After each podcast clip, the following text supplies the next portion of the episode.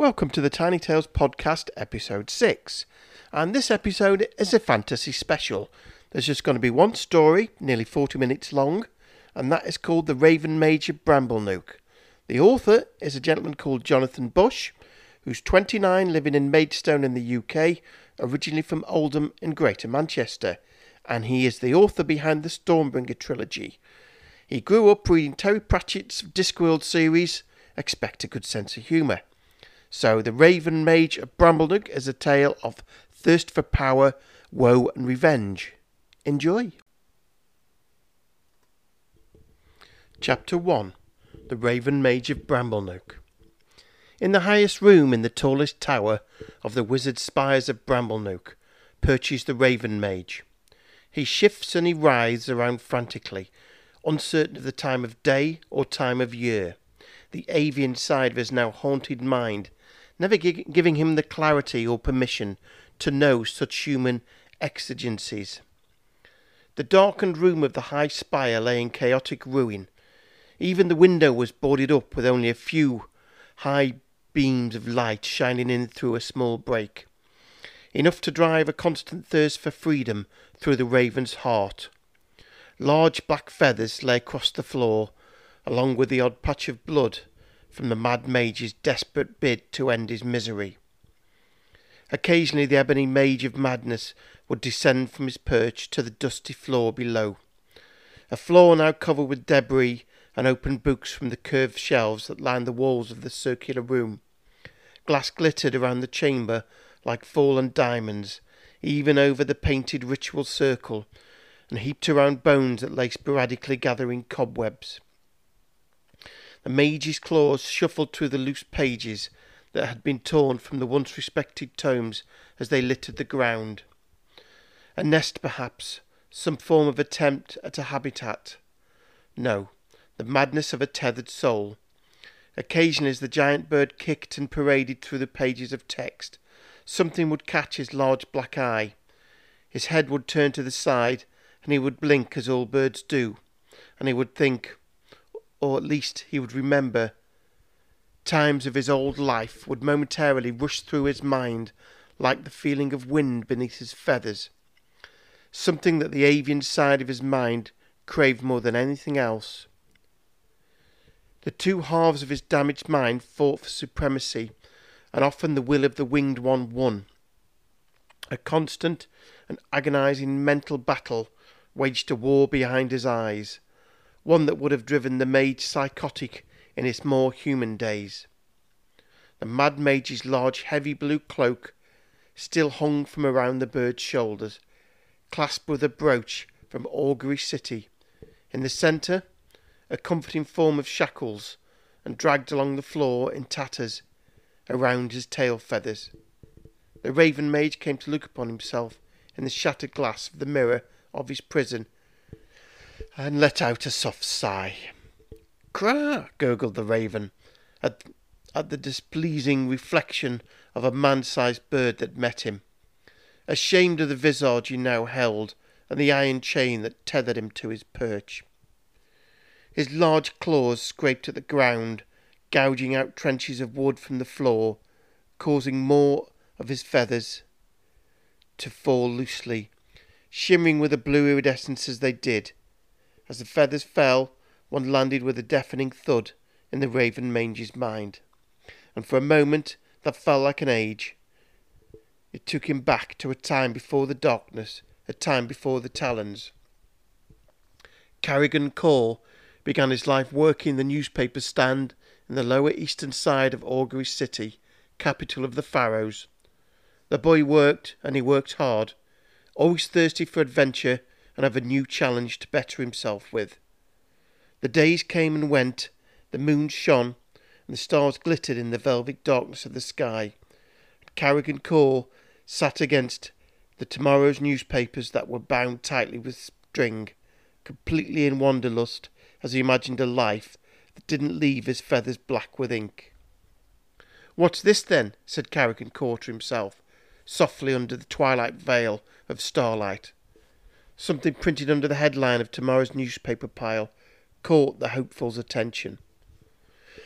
There, printed in large black script, sat an advertisement for the Lyceum of Magic in preparation for Exemption Day that was but a few months away. Carrigan's eyes scanned across the advertisement and his face lit up with wonder.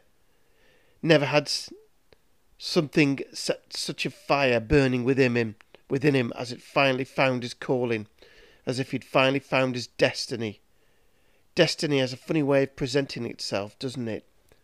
Carrigan Core untied the spring the string that bound the paper and held it out in front of himself to catch the moonlight and take in as much of the information as he could feast his eyes on.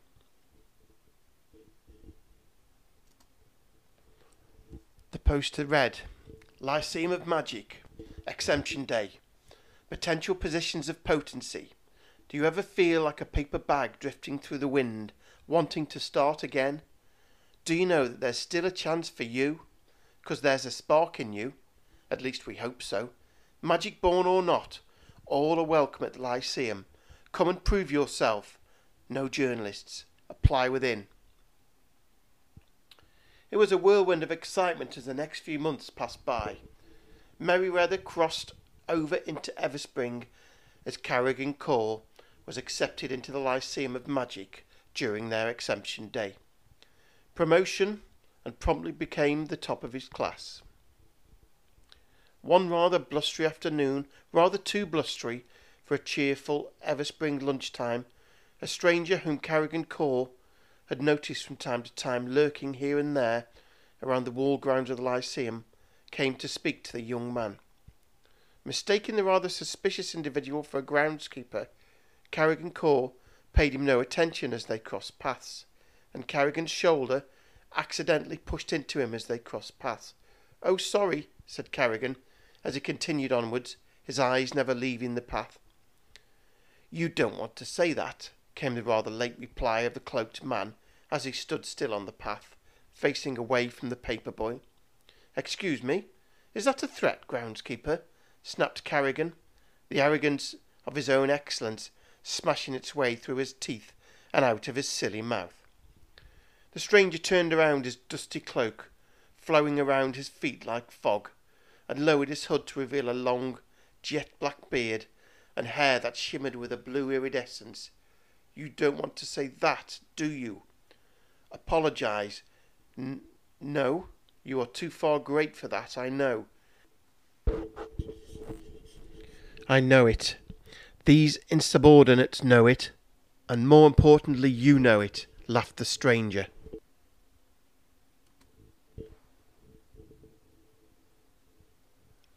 As a blackened feather fell from within his cloak, the stranger looked down at the feather as it shimmered in the sunlight and coughed something awful.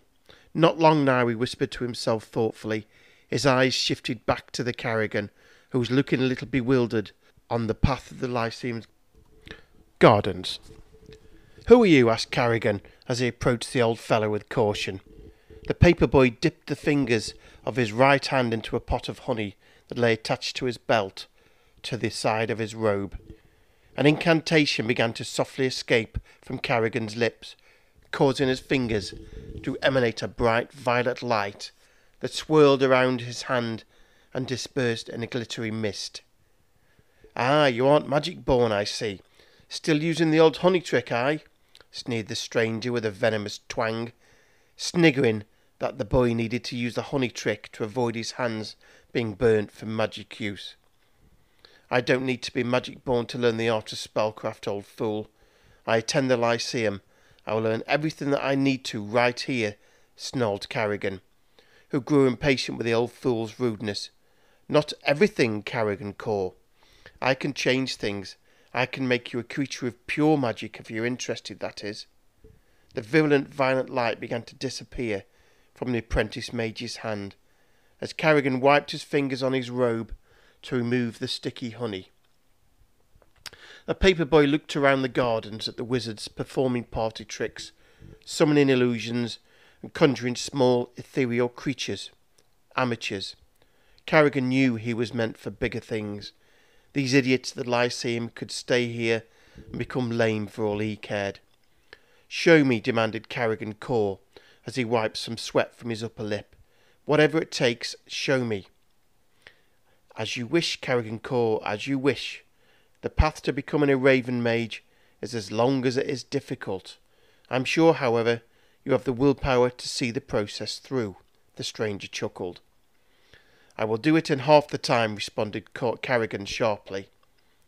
Not three short nights since the surprise encounter had Carrigan left the walls of the Lyceum by secrecy of moonlight, begun his journey of the untold arcane outwards into the glump. Days passed, weeks turned to months, and months to years, until finally, after a decade of seemingly redundant quests and summonings, Carrigan Core and the stranger, whom he'd now come to know as Grimlock, Greywort of Sorrowholme, a seasoned warlock of the macabre, came to the quiet city of Bramblenook. Carrigan and Grimlock entered a tavern, a quiet little place in the centre of town, sat upon chairs in the front of a roaring fire, fashioned with empty flagons that hung upon the fireplace. Grimlock took down two wooden flagons from the hooks above the, the fire and beckoned for a serving girl to come fill them. With flagons full, Grimlock began the story of the Raven Mage. The story drifted off into the darkened hours of the evening, as the fire settled down into smouldering embers that occasionally popped outwards in displays of amber and gold. Grimlock explained the legend of the Raven Mages, those who were not magic born but could become a natural master of the arcane in exchange for a terrible curse to become a raven by night, to be wild and unthinking, the act opposite, the exact opposite of what a stubborn mage strives to be. The morning arrived with a sharp banging to the senses, knocking to be exact, from beneath the knuckles of one rather hopeful young apprentice. Carrigan's bloodshot and hungover eyes opened slowly and painfully to the noisy disturbance. What? Who are you? rasped Carrigan as he lay face down on a table, surrounded by empty flagons of the night before. Polytheus Periwinkle, Mr. Carrigan, sir, announced the apprentice as he introduced himself with an extended hand that was not shaken by one hungover mage. Carrigan Core wiped sticky honey residue from his fingers across the table, a sorry reminder of using magic for cheap parlour tricks during a night of drinking. Core hesitated, then extended his hand. Core, Carrigan Core, said Carrigan, breathing heavy through his hung hangover. What kind of name is Polytheus Periwinkle? Sounds like a trendy cocktail. Ha! Not a real name at all, is it? remarked Carrigan rudely. Polytheus Periwinkle straightened out his robe and collar, and then flicked some hair to one side, and composed himself in front of his new master. Most people call me Polly, Mr. Core, said a rather proud Polly. Right, Polly it is then, I suppose. Has Grimlock informed you of my quest? Are you certain of your role? You are to assist me in whatever task I need assistance with. You will not question me, you will not argue, with me, and you will not ever disobey me. Understood? snapped Cor, as he drank the remnants of a flagon's content. Polly huffed, then remembered why he was here. To be trained as a mage, even if it meant training under this, this self-indulgent lunatic. Yes, Mr. Cor, smiled Polly through a gritted smile. Very well, said Cor, as he began to stand to his shaking feet, and straightened himself out. This is Bramblenook, home of the famous wizard spires. We will make our home within the tallest tower. I've been given a key, so make yourself useful and take my bags and books up there.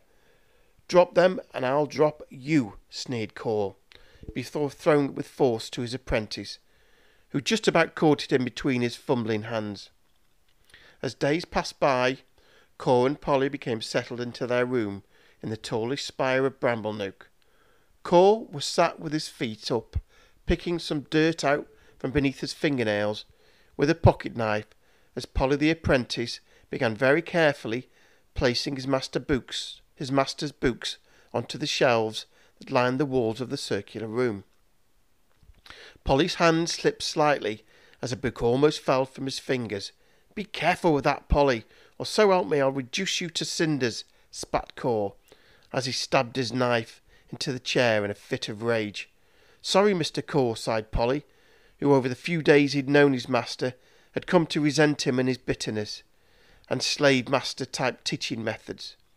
Polly's eyes came to settle on one ancient grimoire that caught his attention and caught him to make a note in his mind. Mr. Core, Polly began to say, where does your grimoire of summoning eighteen nippled flom- flompenguffs go? I can't seem to find where. He continued before the glass window blew in, sending a forceful storm of glass shards into the library, causing both master and apprentice to shield themselves. A violent gale blew around the room, causing books to fall freely from their shelving. Torn pages, wood splinters, and glass were sent circling around the chamber in a vortex of chaos and ferocity as a darkened figure began to materialize in the centre of the maelstrom, preceded by a shower of black feathers. Core looked up from behind his hands and sn- snarled and then smiled. Grimlock, what a pleasant surprise! But please, less of the theatrics next time, old man. Understand? smiled Core through a frown. Always so pleasant, my lad, aren't you? came the coarser's gravel voice of Grimlock, as a blackened feather fell from his robes. Listen, Carrigan, I need you to send your apprentice out for a few errands. I need to speak with you in private. While back in Sorrowholme, I have unearthed some rather interesting information regarding the Raven Mage transformation. Core nodded and patted Grimlock on the arm firmly. He turned to Polly, who had returned to stacking what books had not been ruined from Grimlock's entrance and squinted. Core walked to his table of study over broken glass and paper and using a quill and ink quickly scribbled down some essentials for Polly to collect from the Gram- Bramblenook market. Polly, take to the market, procure me these items, ask no questions, and return them to me after sundown. Do not return until after dusk. Tonight I teach you your first piece of spellcraft. Be ready, said Core, rudely. Polly looked down at the note. Eggs, two bottles of whisky, flaming puff, milk, three pots of honey, spider sac venom, lip gloss, troll fat. Polly scanned the shopping list, top to bottom, and just as his mouth opened to question the lip gloss, he remembered what his master had said ask no questions. If Polly was going to become a mage, he had to do what was required of him, even if that included providing his master with lip gloss and whisky. I will be back around dusk, Mr. Core, with the items on the list, said Polly as he straightened his robe. The young apprentice sw- swiped up a gold pouch from the table and folded up the note, which was then tucked up in his robe. The apprentice opened the door to the staircase that led down to the bottom of the tower and began to leave. Polly, came the voice of Carrigan. Yes, Mr. Core, answered Polly respectfully. Don't forget the lip gloss. Got it? Got it. Polly trundled through the hustle and bustle of the busy Bramblenook market, met by a vast array of races and tamed beasts. You do not find these kinds of people in Pendle, thought Polly to himself. The young and hopeful apprentice walked through the crowds of people and allowed his concentration to be swayed by a croak merchant selling crystal rich sand from Frog Belch Cove. The frog like merchant's bulbous eyes squinted in suspicion as he clocked Polly watching, then bared his rotten teeth. Ugh, sorry, explained Polly, as he had accidentally barged into the shoulder of a knight in some prestigious looking armour. We didn't seem too bothered by the encounter. Sorry, Sir Knight, my apology, my apology, mumbled Polly, as he continued through the market, straightening himself out as he went. Not at all, old bean, don't mention it, my boy, came the distant shout of the bearded knight, as he disappeared into the crowds of the market, reading the local paper. Polly's day continued as the sun began to lay its head to rest, and over the course of the day managed to buy and barter the items on Carrigan's list, including the lip gloss. A young apprentice came across the local Bramble newspaper, whose headline rang out about the fear of dragon attacks. Dragon attacks, whispered Polly. They haven't been around for decades, he pondered. The sight of the newspaper triggered something in Polly's head, as it used to be his master's profession as a young lad. The thought of his Carrigan and his smarminess infuriated him. It caused the young man's fist to clench. Breathe, Polytherus. Just breathe. This will all be worth it, he whispered to himself after a long, drawn out, exhaled breath. Magic is the end goal here, whatever it takes, lip gloss and all. Polly began his slow and peaceful journey back to the wizard's spire. The evening was setting in, and the air was cool with the occasional comforting warm breeze. The merchants had packed up their stalls and were chatting between themselves in the dim glow of their candles, sharing coffee and wine, basking in the spiced aroma of the incense they were burning from each of the stalls. Polly took his time and enjoyed the atmosphere of a quiet bramble nook at dusk. The sun was almost set behind the wizard's spires, which made for a comforting spect- spectacle, one that would be the last comforting thing before he returned to his master and that old dog Grimlock. The apprentice ascended the staircase to the spire, with satchels that hung over his shoulder and down by his side.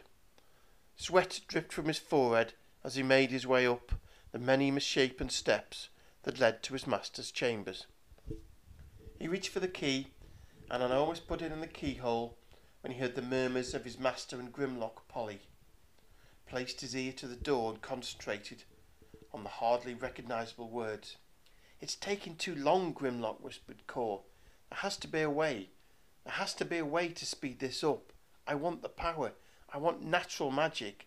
I grow tired of having to carry these damn pots of honey around and having sticky fingers all the time. It is not my idea of fun. Me and you have very different ideas of fun then, chuckled Grimlock. You're a stubborn mage, Carrigan Core. Perhaps you were the wrong choice for such an alteration. The sound of fighting could be heard from inside the chamber, of men pushing and punching, of chairs breaking and blood being shed. Grimlock laughed in a sinister tone. Maybe you do have the right amount of greed in your heart for such a process, but heed my words, Carrigan Core, for if you choose the quicker path, the forked path, then it will come at a terrible consequence, sneered Grimlock. Whatever it takes, old man, whatever it takes, I will do, submitted Carrigan, who huffed in exhaustion.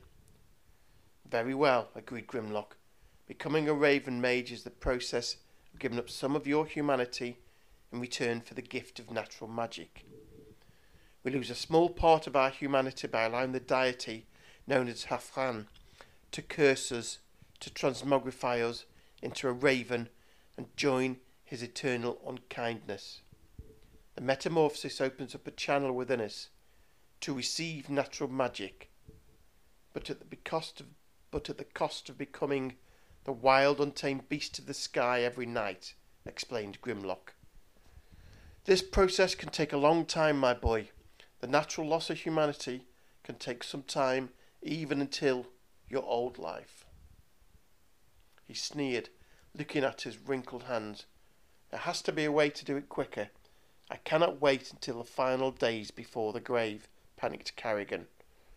Just how far will you go to obtain that which you desire, Carrigan Core? How much of your humanity are you willing to lose to receive the gift of Hachlan? questioned Grimlock, his mouth almost salivating for the answer. Carrigan Core dropped to his knees with his head hung low silent and in contemplation. Slowly, his head began to raise until his broken gaze met that of Grimlock's. All of it, said Carrigan, clenching his fists. Grimlock circled the wilfully broken core and placed a withered hand, complete with elongated fingernails, upon his shoulder. Sacrifice the boy, tomorrow, as the moons ignite. The gift of flesh and death will please Hafran to no end.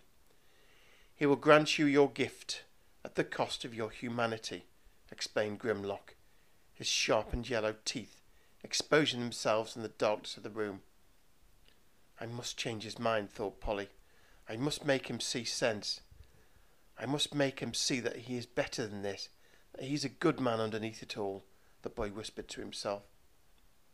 The key turned in the door, and Polly walked in, complete with satchels and pouches around his waist. Carrigan was still on the floor, with Grimlock's hand on his shoulder, who promptly removed his grip. Is everything okay in there? asked Polly with a smile. Everything is fine, Polly. I tripped. The Master Grimlock was merely helping me up, answered Cor, looking up to Grimlock for support. Weren't you? That is right, young one. I'm merely here to help, smiled Grimlock. Polly smiled. I got your lip gloss, Master Cor, said Polly politely. Lip gloss? Lip gloss? questioned Grimlock, as he looked to Cor. My lips get dry, and I like the shine, said Cor quietly. Grimlock and Polly both looked at each other and shrugged. Not the strangest thing that could have been on a lonely man's shopping list, I suppose. The next day approached, and Polly prepared himself for the thing that had kept him awake the night before. Everything will be fine, Polly thought to himself. Everything will be fine. Carrigan Cor awoke on his sleeping roll to find Polly looking through the same grimoire on the shelf, taking in the instructions within, then putting it back in place. The apprentice carried on his morning routine of dusting the spellbooks, making sure the things that weren't completely damaged were kept in pristine condition. Anything take your eye in there, boy?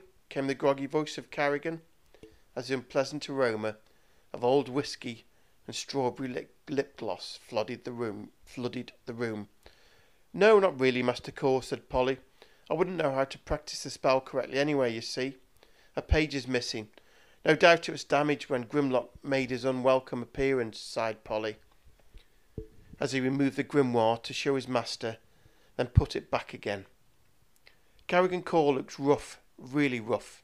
His eyes had darkened, and his lips were pale and dry, no doubt for the amount of whisky he'd been drinking lately, as the stress of his decision had been weighing on him. Carrigan fumbled around the belongings next to his bedding and looked for his lip gloss to soothe his hungover, desert like desert like lips. Polly, have you seen my uh, my lip gloss anywhere? coughed Carrigan Cor. No, sorry, sir, I haven't, apologised Polly, who shook his head side to side. Very well, said Carrigan, who'd begun to stand, rather unsteadily, and attempted to dress himself.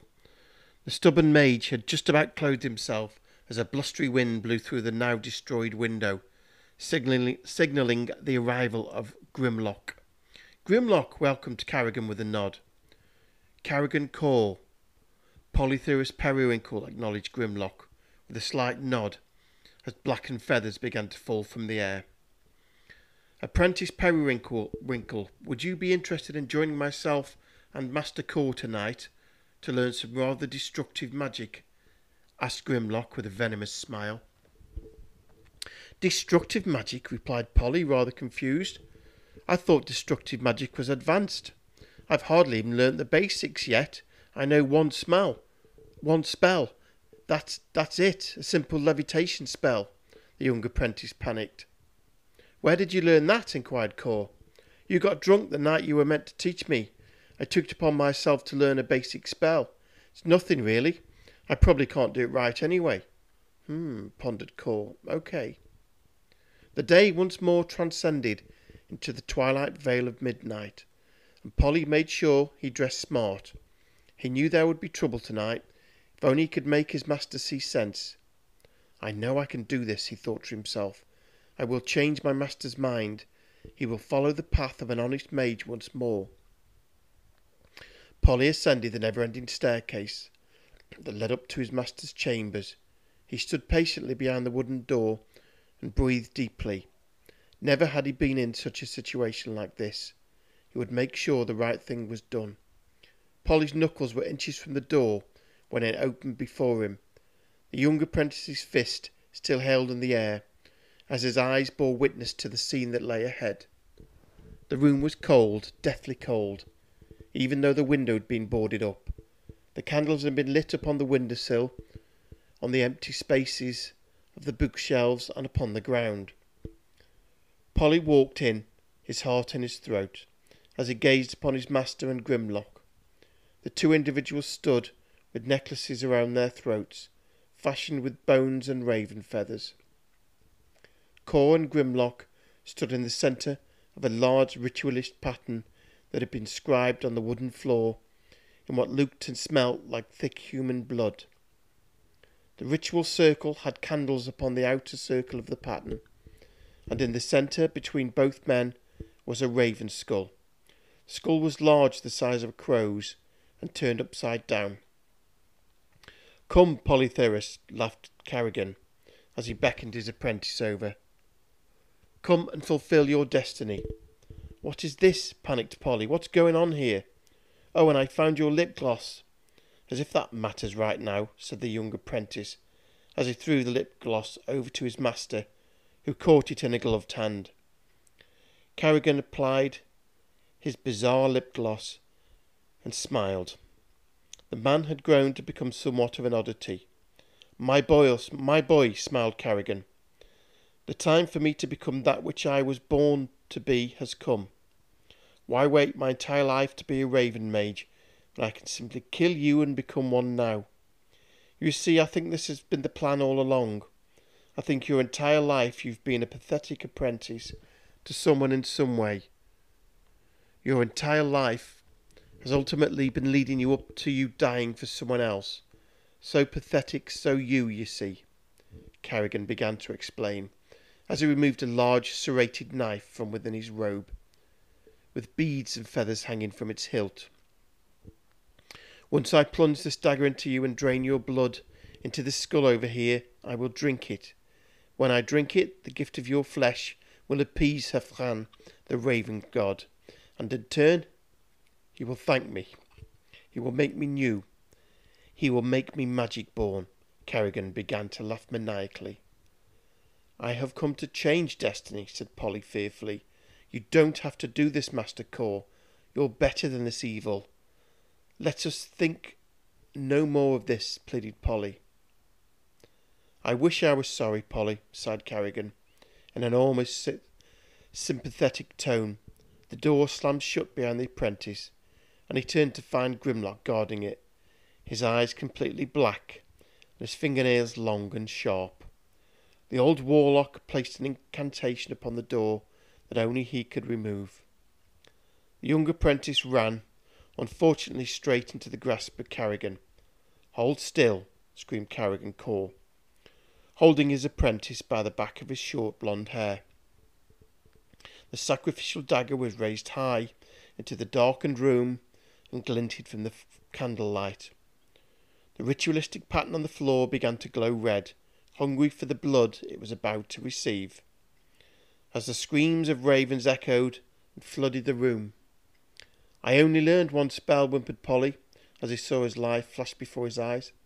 Levitation is nothing to be proud of, you maggot, spat Carrigan, while his hair began to blow around violently from some magical force within the room. Polly's face of absolute fear began to drop slightly, and for a moment was replaced by a suppressed smile. And a piece of spell parchment fell from within his robes. Not levitation, Master Kor. Constriction, smiled Polly. What? screamed Carrigan.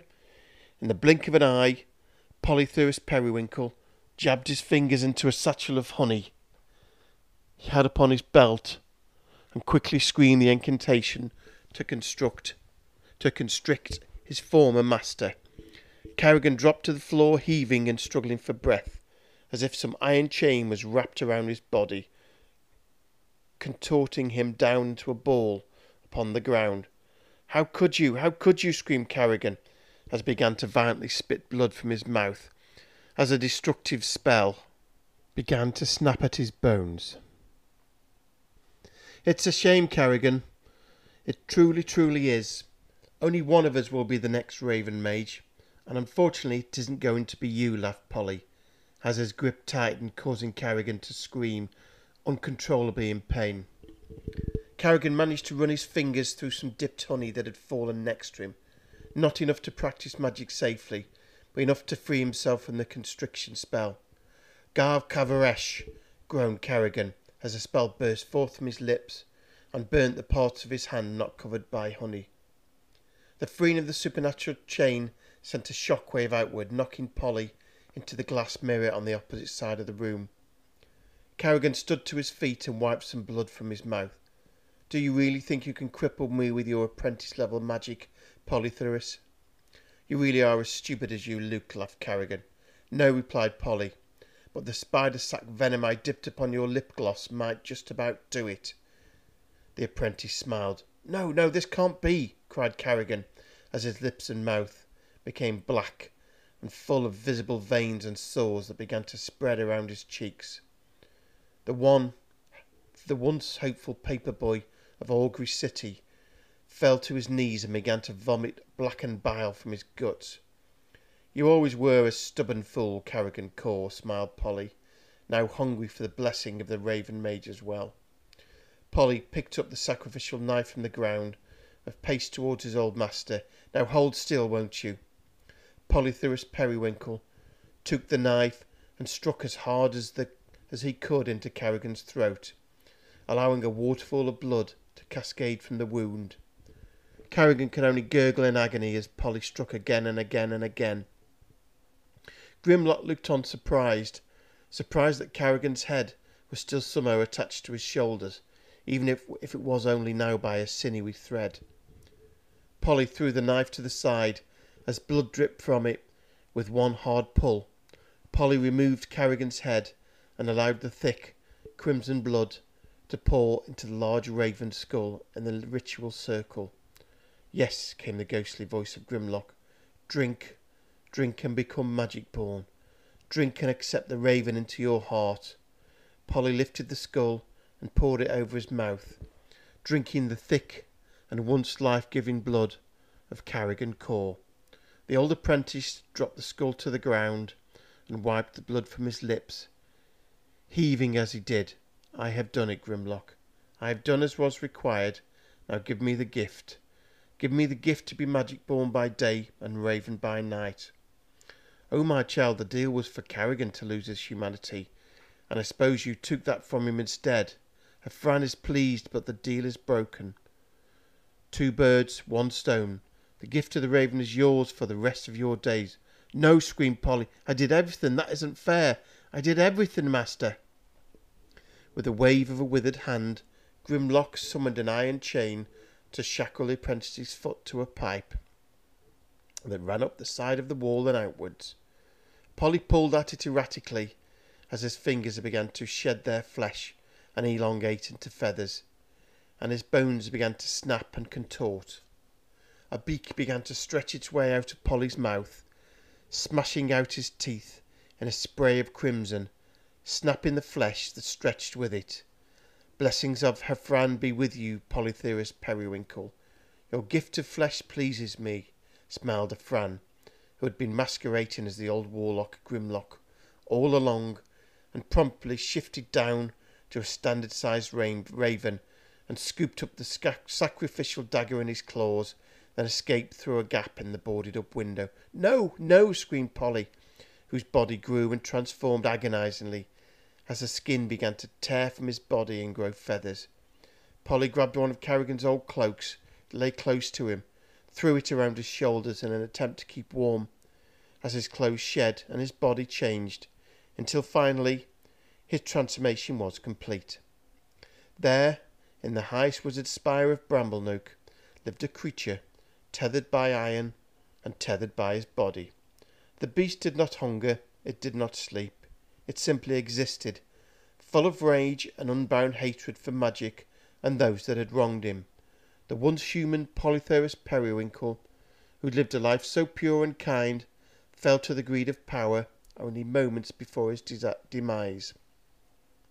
Heffran promised one hopeful mage the chance to give up their humanity in return for becoming a creature of magic, and he did just that.